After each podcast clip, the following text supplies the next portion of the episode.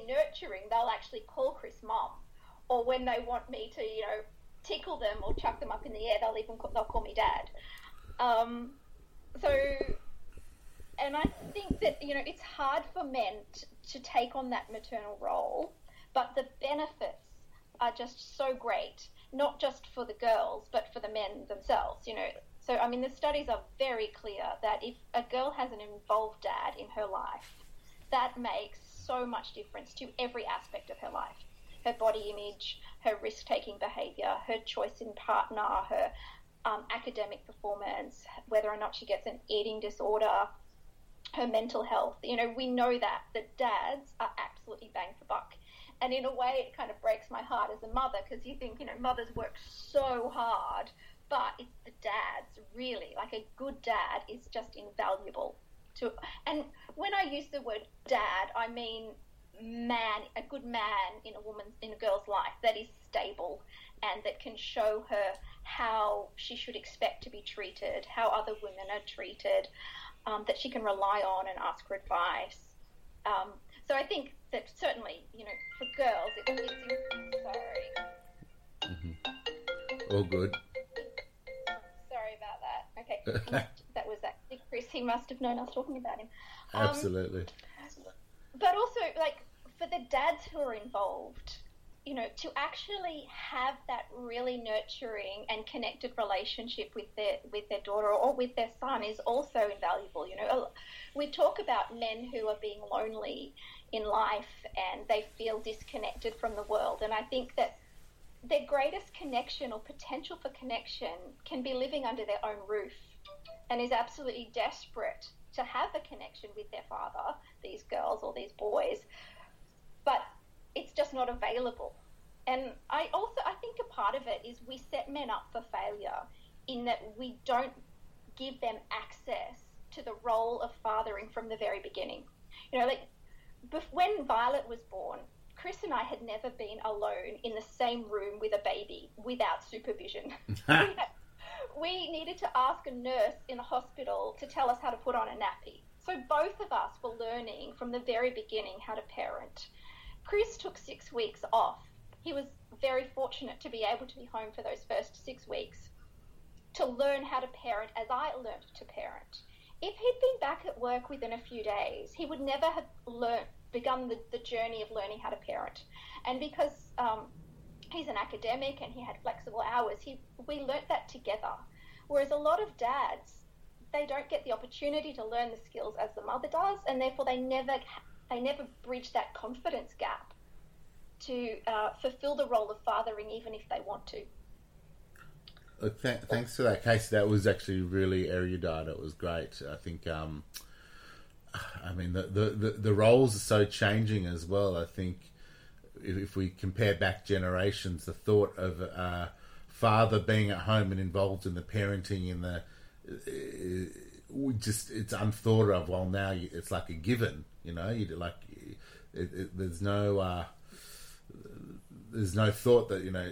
It's not that it's an even relationship, but you know, it's not simply man breadwinner, mother, you know, mother brings up child kind of thing. It's it's it's a combined act, but it's still a challenging act. Oh yeah, look, it's not all rainbows and unicorns for sure. And you know, I think the test of a good father is not what he wants to do with the kids. It's what he does with the kids when he doesn't want to. Because a lot of the time, parenting is not fun, and you would rather be somewhere else. But a good parent, whether it be a good mother or a good father, is still there even when they would rather be somewhere else. All right, let, let, let's broaden it a bit. Um, where, how would you think society's tracking with regards to gender inequality at the moment? um, I, saw, I saw you write that question. I'm not very optimistic that much has changed in the last decade. Um, I think what has changed is we're discussing it more. But in terms of the actual behaviour and the the expectations and the policing that is performed on each gender role, I am not very confident that we're making much progress at all. Do you, I mean, do you think it's our leaders that are not representing themselves particularly well? I mean, we've got, you know, uh, potentially the most uh, sexist president that we've ever had in place. Um, and and it doesn't seem to matter. You know, like in the beginning, you know, when when Trump first got elected, I was thinking, well, how many women is it going to take? How many cases of misconduct and sexual harassment and sexual assault is it going to take before people reach their threshold? And I've come to the conclusion that there is there is no limit because it, it just doesn't matter. People don't care enough about the rights of women to vote differently or to um, yeah make different political decisions.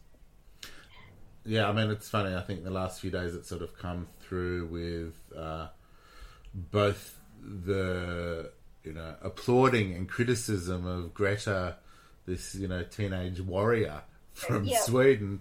Mm-hmm. I, I'm I'm amazed the amount of backlash that she's received that's come through, and it's you know irrespective of your view on the environmental you know, side of things, I'm amazed by people willing to have a go and attack a 16 year old girl.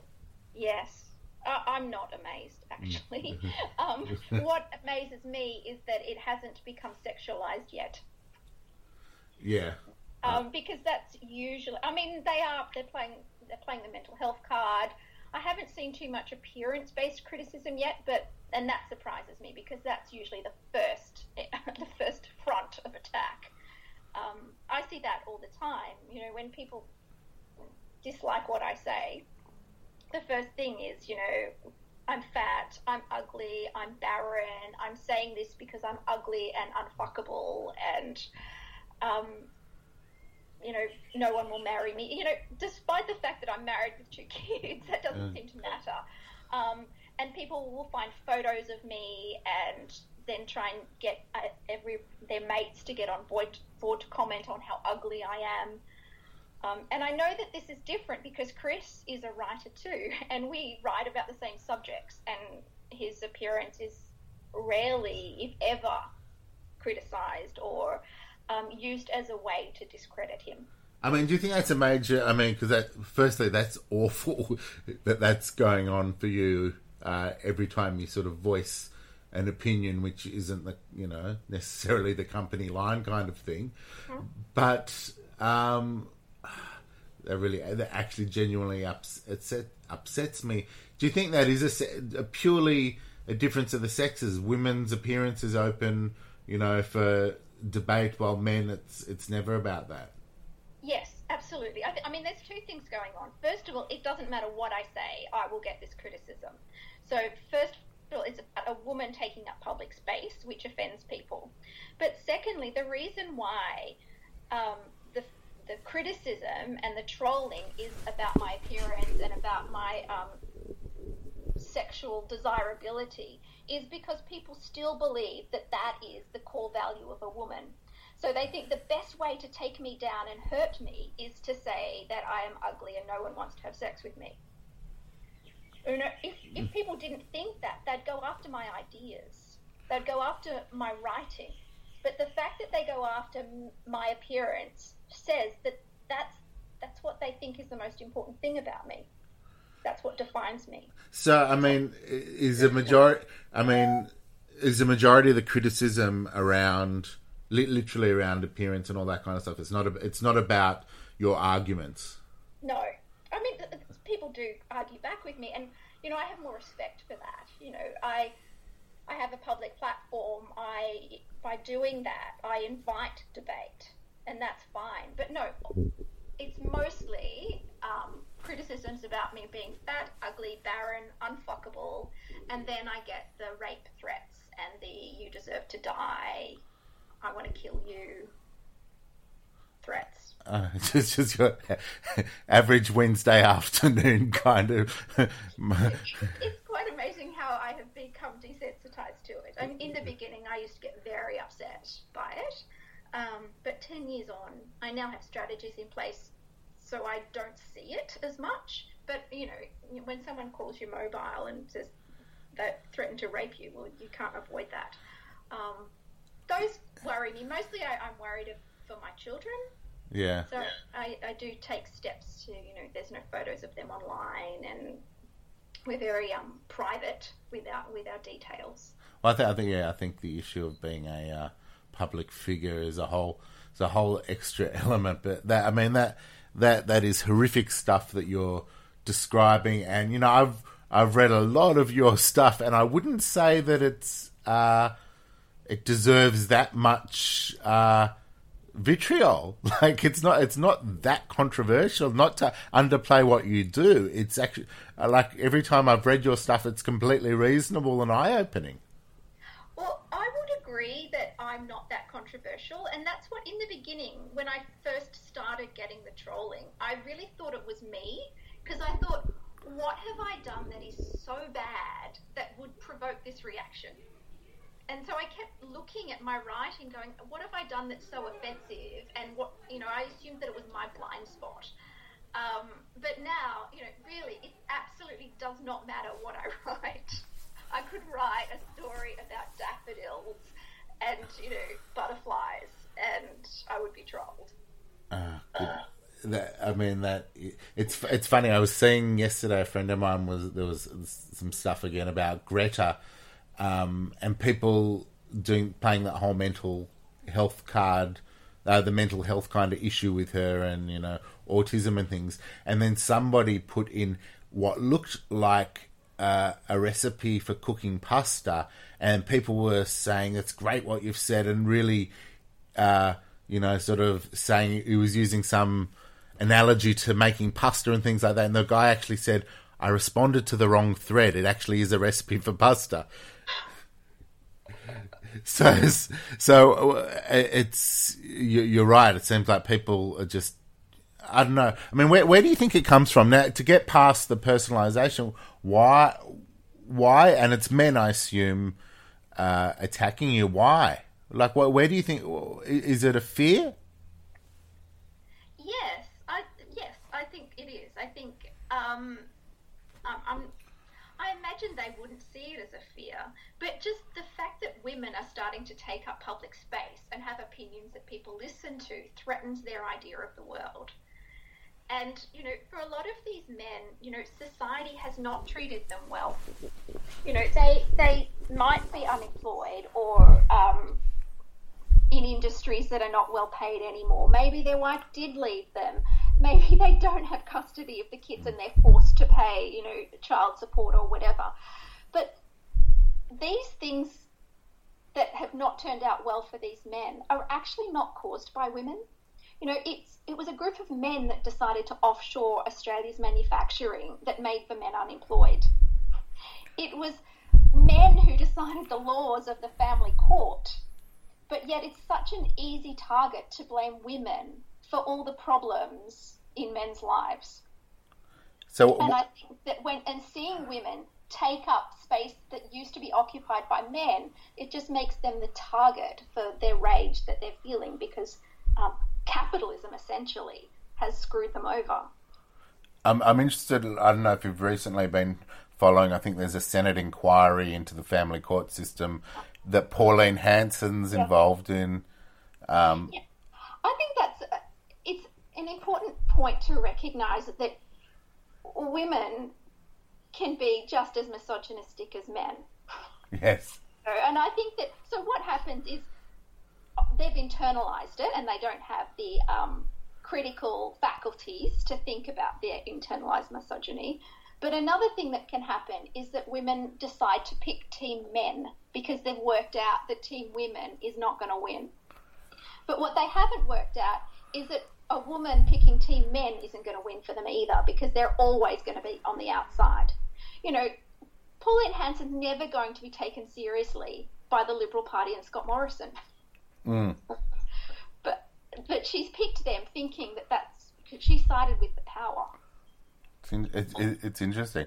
All right, well, let, let I, I, think we can both agree at the moment that uh, on a, on a macro level, the gender issue is not going to go away. Um, let, let bring it back to the workplace, and I, I, and I don't even really. I know that we worked together twenty years ago, but what was it like for you in the workplace? And I, I hope I wasn't a sexist pig twenty years ago. no, um, I sexual harassment was a normal part of being a 20 something in the workplace for me. Hmm. Um, and it, it wasn't until really until I was in my 30s that I looked back and actually even saw that there was something wrong with that. And I think that that has changed with, with me too.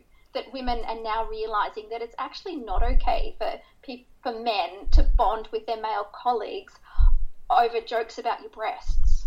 Mm. Or, you know, I had situations where, uh, you know, a man felt me up at the Christmas party, office Christmas party, asked my boyfriend for permission to have sex with me. And then I complained to HR, and um, next thing I knew, he ended up with a promotion and nothing happened. Wow. Uh, you know, but, but this was just very normal. And I think that you know, people are saying now, men are saying now with the, the, Me Too movement, they're saying, I don't know how to be a man anymore. I don't know how to interact with women. I can't risk employing a woman. But the thing is, the rules haven't changed. It's never been okay to sexually harass a woman. It's never been okay to disrespect a woman to bond with men. What's happened is that there's now some very few, but some repercussions for that behaviour. And so when men say to me, I don't know what to do, how, how can I go to my Christmas party and not get done for sexual harassment? My answer to that question is that sexual harassment is all about power. Any man who is sexually harassing a woman is more powerful than her in some way. So if you would not say what you're about to say or do what you're about to do, if you would not do that to your female boss, then don't do it to a woman who isn't your boss. And if you apply that rule, then you're not going to get done for sexual harassment. I, I think it's yeah. I mean, you, sh- you shouldn't have to think about it. Maybe the fear comes about with, you know, how do you how do you flirt, for example? Like everyone sort of you know, it's a workplace and all that kind of situation. But how, how, how I think a lot of the fear is how do you say flirt or get to know someone without being accused of harassment? Well, again, it's like imagine that the person you're talking to has the power to fire you.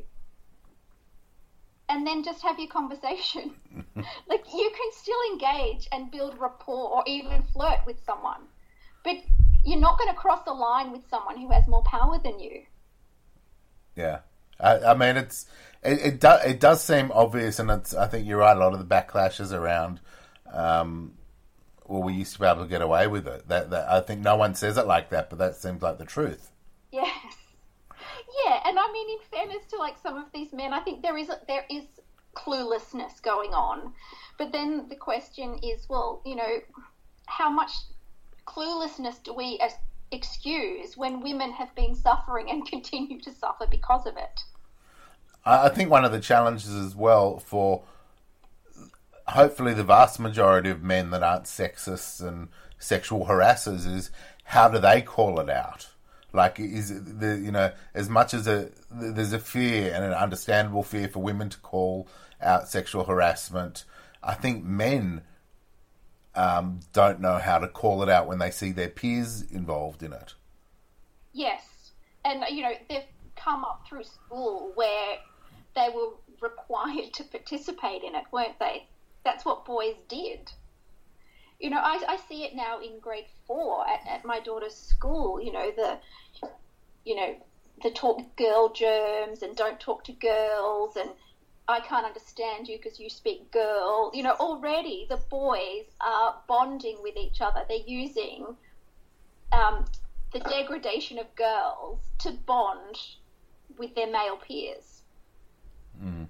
And, you know, when we were at school, that was just normal. But now we look at that and it turns our stomach. And, you know, parents and teachers are, are now having these conversations. So I'd like to think that, you know, the next generation will have a different perspective because it's been called out earlier. It, it, it's a it's a big thing. We were talking about this earlier, but um, what are your thoughts on social media with regards to gender? Like it's, uh, I think I was saying before, I find Instagram a very difficult social media to navigate, um, and it seems filled with, you know, selfies of semi-clad uh-huh. women. That that's my experience of Instagram.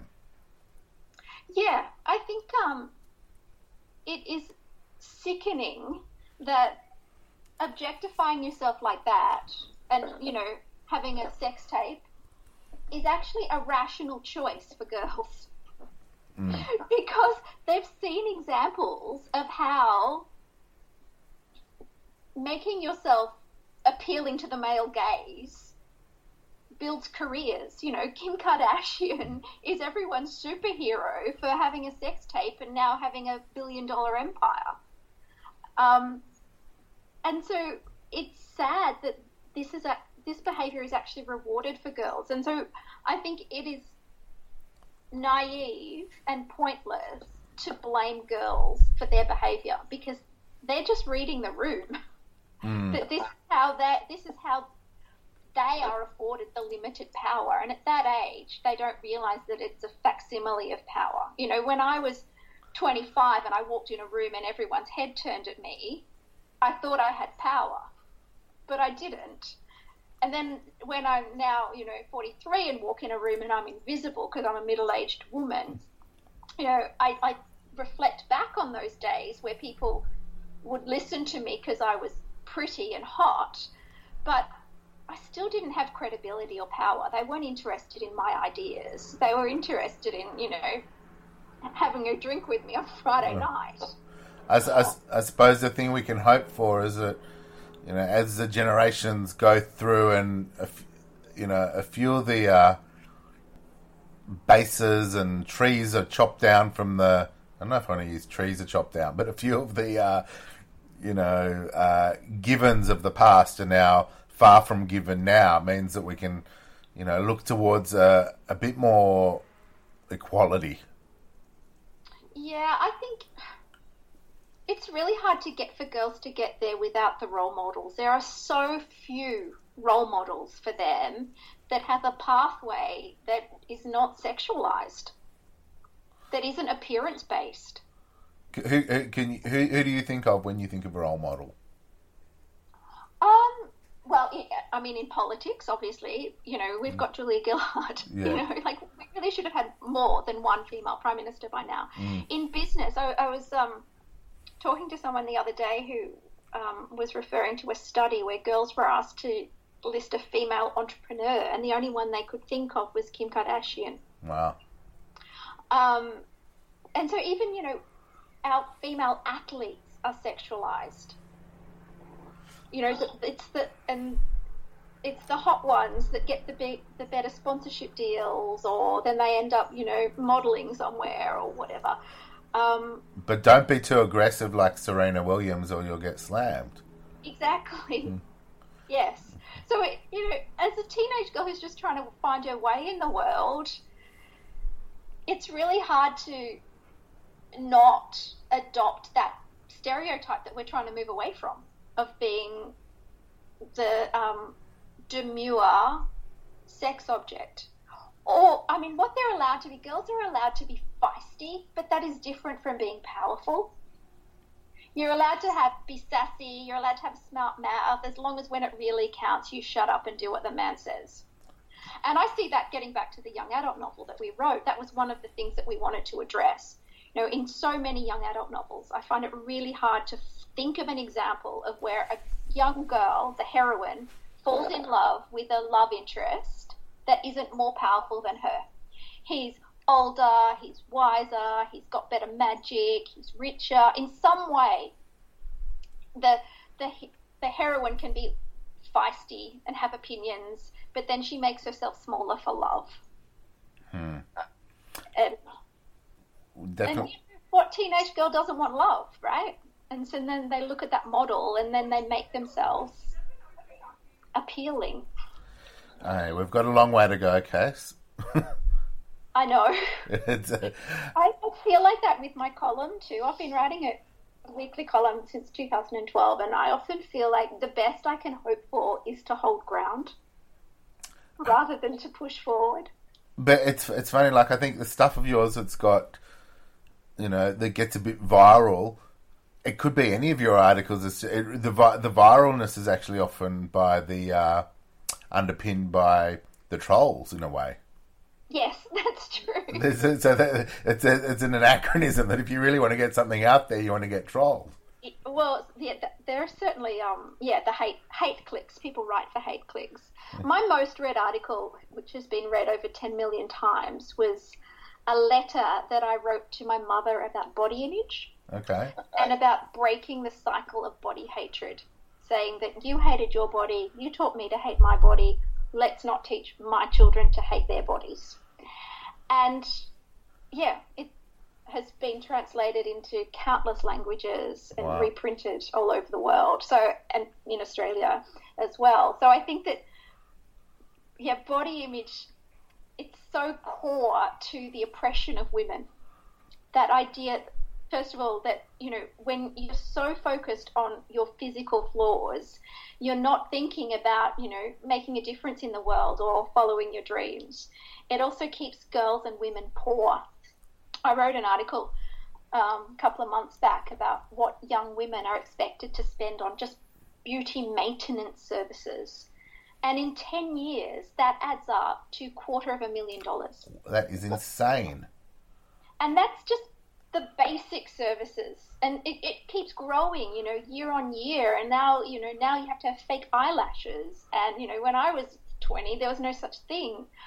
Um, I look i can see with my with my girls and we you know we we, we literally you know they get the bare minimum kind of thing but it's you know like waxing laser and they're not even doing the uh, brazilian waxing and all of that. That's that's expensive. And then there's the face and facials, and in fact, I made my son actually have a facial as well, which I thought was interesting. But yeah, I mean, those figures are horrific, and it's to what end?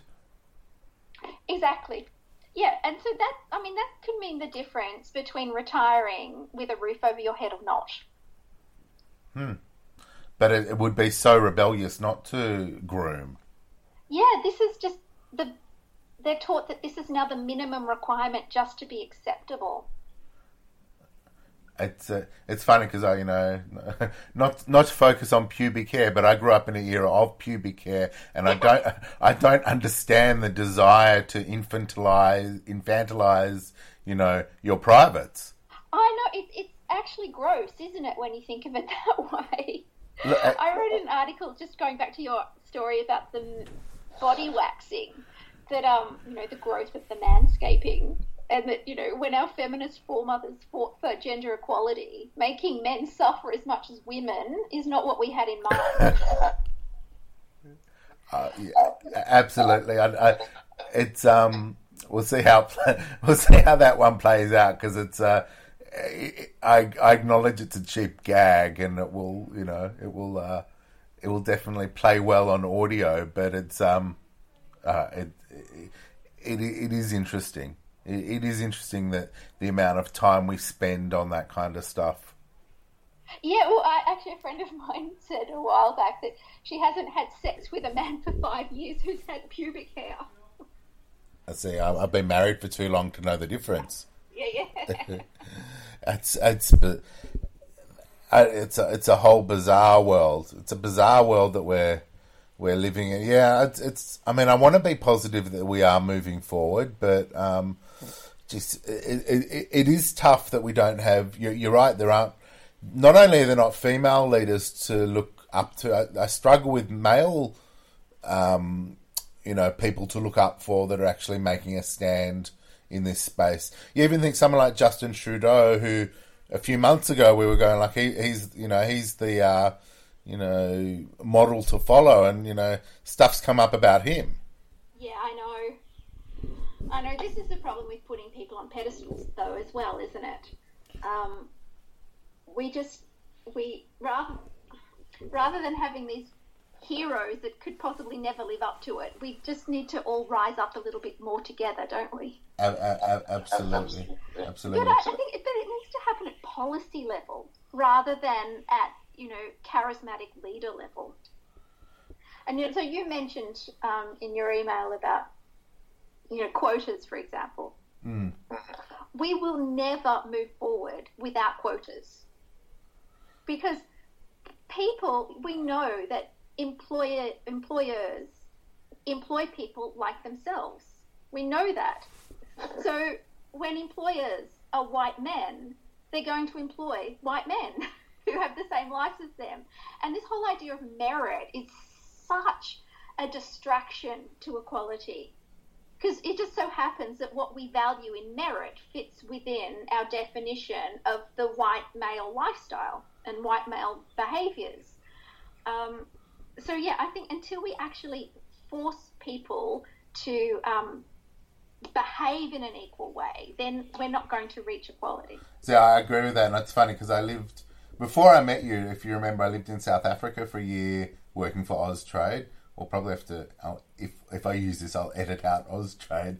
But I um, but living in South Africa, where as they'd brought in affirmative action, you know, based on race, and I think what it did was look. There's no doubt if you're a white male, an uneducated white male, there were repercussions for you in affirmative action. And I think stuff like you have to somehow build something to mitigate against that. However, the outcome were, were you know, half the boards were of people of colour when there was, you know, less than 10% a few years earlier. So I think if, you know, bringing that kind of stuff into politics, into the workplace, of having uh, quota systems is important, and it, do, it does it does change society in a positive way. But what interests me is that businesses should actually be insisting on them. So we know that when women are on boards, companies are more profitable. We know that when women are traders, banks lose less money. We know that women who are farmers have more profitable farms. So if companies have a legal obligation to maximize their shareholder profits, one way to do that, which has been proven many times over, is to have female executives. So, why aren't they having female executives? Why aren't they insisting on it when we know that it will improve their bottom line? Because I think the people that are changing policies want to look after their own. That's very obvious. Yeah, I, yes, I think that what is they they are more scared of reporting to a woman than they are about profits. Oh, it's, it's, so true. Case, I've got to run. Um, I'm sure you do. I really, I really enjoyed this, and I, I hope it recorded. But if not, we're going to have to do it again. Um, sorry, sorry. Um, yeah, it was very nice talking to you, Rob. I, I really enjoyed it. Hey, listen, do you ever come up to Sydney? I do, yes. All right. So n- next time you're out, give me a day. I'll uh, I'll we'll, we'll, share a coffee. We'll hang around Austrade and see yeah, all the yeah. people we don't know. you were friends with Soraya Coates, weren't you? No, I don't I know. I'm, I'm not that. I tell you who I like. I mean, Rob Samuel. I stayed in contact with. Okay, um, yeah. And Greg Joffe a little bit. Um, okay, yeah. But um, Tell you, I, do you remember Sharmini? I, I remember I reported to her. I want. I have no idea where she is. Oh yeah, I, yeah. I really I know Soraya and, and Greg Joffe. yeah. It's funny because I mean, I Austrade for me was such a left. Uh, I know. It was so odd because I actually